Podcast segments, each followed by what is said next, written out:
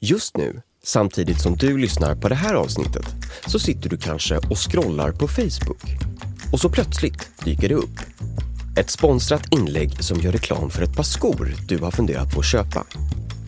Du byter från Facebook till Instagram, hinner kolla igenom några stories innan samma sponsrade inlägg dyker upp igen. Kanske vet du redan nu varför Facebook och Instagram tycks veta vad du vill köpa. Du har kanske hört om algoritmen. Denna osynliga kraft som styr allt du ser och inte ser på internet. Men vad är en algoritm? Och hur fungerar de?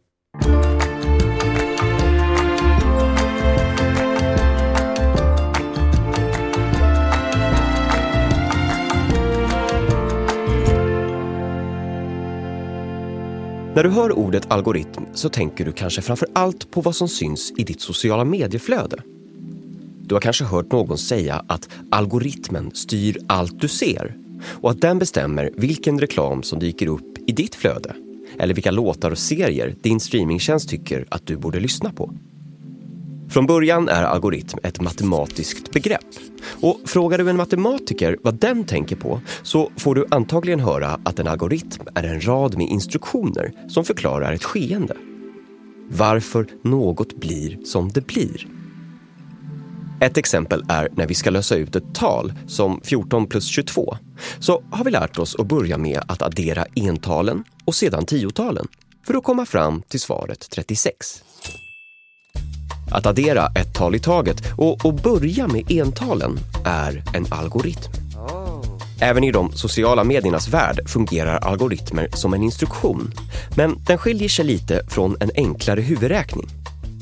Istället kan instruktionen vara du plus bilder på katter är lika med ännu fler bilder på katter.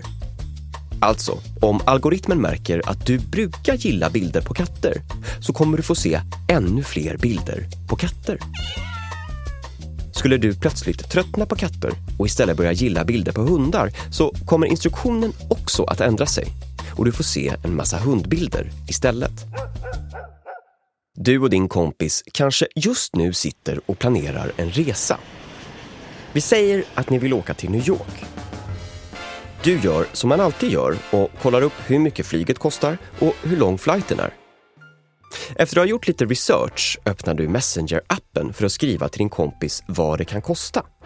Och så plötsligt ser du att det dykt upp reklam för billiga hotell i New York i appen.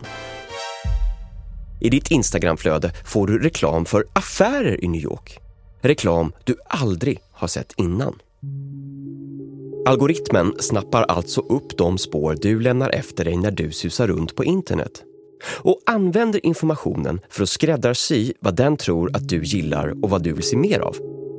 Ju mer information, eller data, den samlar in, desto bättre kan den lista ut vad du gillar. Allt det här kan förklaras med lite hjälp av ett klassiskt spiondrama. Varje gång du rör dig på internet så är det någon som förföljer dig. Någon som försöker ta reda på allt om dig och kartlägga dig så mycket som möjligt. Vad du gillar och vad du inte gillar. Din sociala status, var du bor och vilka personer du interagerar med. Någon i det här fallet är algoritmen en privatdetektiv som är anställd för att lära sig allt om dig genom att smyga bakom dig och samla in alla spår och avtryck du lämnar efter dig. Och du lämnar en massa spår efter dig. Det gör vi alla. Det kan till exempel handla om din sökhistorik. Kollar du på videor om matlagning på Youtube är chansen stor att algoritmen rekommenderar andra kanaler med matlagning som du borde tycka om. Algoritmen kan också spåra dig med hjälp av cookies. En cookie är en liten fil som en hemsida sparar varje gång du besöker den och genom den lär sig hemsidan mer om dina preferenser. Du lämnar alltså bokstavligt talat ett spår av kaksmulor efter dig som algoritmen plockar upp och använder för att kartlägga dig. Oh, algoritmen håller dessutom inte bara span på dig den spanar också in vilka personer du interagerar med och vilka de är. Om dina kompisar gillar en speciell sak så tänker algoritmen att du kanske också gör det. Och ju mer du gillar det en kompis publicerar, desto mer kommer den kompisen att dyka upp i ditt flöde. Algoritmen lägger inte allt det här arbetet att spåra dig bara för att den tycker att det är kul. Som alla privatdetektiver har algoritmen en uppdragsgivare. Någon som talar om för algoritmen exakt vad den ska leta efter och varför. Vem uppdragsgivaren är varierar. Sociala medier som Instagram eller Youtube använder algoritmen för att kartlägga vad du gillar för att kunna visa mer av det. Gillar du en särskild influencer på Instagram? Varsågod! Här kommer en massa konton som den influensen interagerar med. På så sätt hålls du kvar längre på sajten eller i appen och du ser en massa reklam som i sin tur genererar mer pengar till sajten du använder. När man pratar om saker som kartläggning och insamling av information är det lätt att bli skeptisk. Särskilt när det gäller information på internet. Men algoritmer används såklart inte bara för att få dig att köpa saker eller kolla på ännu fler videos på Youtube. Överallt där man kan samla in stora mängder data används algoritmer. Ett exempel är på sjukhus. Algoritmen samlar in en massa data från tidigare patienter som haft ett visst symptom och vad läkarna gjort för att bota det. När det kommer in en ny patient så kan läkarna använda datan som algoritmen samlat in för att snabbare hitta ett sätt att bota den nya patienten. Men ibland kan algoritmen göra att någon får mer information om dig än vad som kanske var tänkt från början. Det var något som en familj i USA fick lära sig när deras tonårsdotter började få personlig reklam från butikskedjan Target.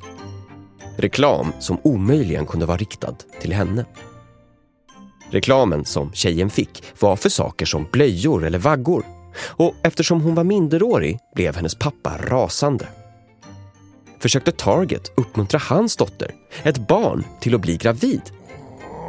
Pappan gick till butiken för att kräva en förklaring och butiken bad om ursäkt och menade att någonting måste givetvis ha blivit fel. Men några veckor senare skulle pappan komma tillbaka till affären för att själv be om ursäkt. Det hade framkommit att hans dotter faktiskt var gravid. Med sitt kundkort hade hon köpt saker som luktfri tvål och vitaminer. Varor som gravida personer ofta köper. Targets algoritm tänkte då att tjejen väntade barn och skickade därför reklam för andra småbarnsrelaterade produkter. En butikskedjas interna kundalgoritm listade alltså ut att en tjej var gravid innan hon hade chansen att berätta det för sina egna föräldrar. Det finns såklart fler negativa konsekvenser av att du bara ser inlägg, reklam och politiska budskap som passar dig. Algoritmen fungerar i vissa fall mer som en gatekeeper, eller grindvakt, och släpper in saker som du gillar eller håller med om. Saker du inte gillar hålls utanför ditt flöde, utan att du ens vet om att de finns. Det kallas för en filterbubbla och de flesta av oss befinner oss i någon form av filterbubbla. Allas bubblor ser olika ut och därför är det bra att ifrågasätta vad vi ser, hör och läser på internet. Vilka perspektiv fattas i din bubbla? Vad är ett argument som du inte har hört på länge? Det är inte svårare än att ge sig ut längs internets vindlande gator och agera privatdetektiv på egen hand. Algoritmerna samlar alltså in information som sen används som reklam för något vi borde vilja köpa. Eller så används de som lockbete för att få oss att stanna kvar längre på en hemsida eller en app. Hur lär den sig allt det här? Hur kan den bli ännu bättre? Nu är vi inne på ett område som du garanterat hört talas om tidigare, nämligen AI eller artificiell intelligens. Men vad AI är och hur det fungerar, det är ett helt eget avsnitt.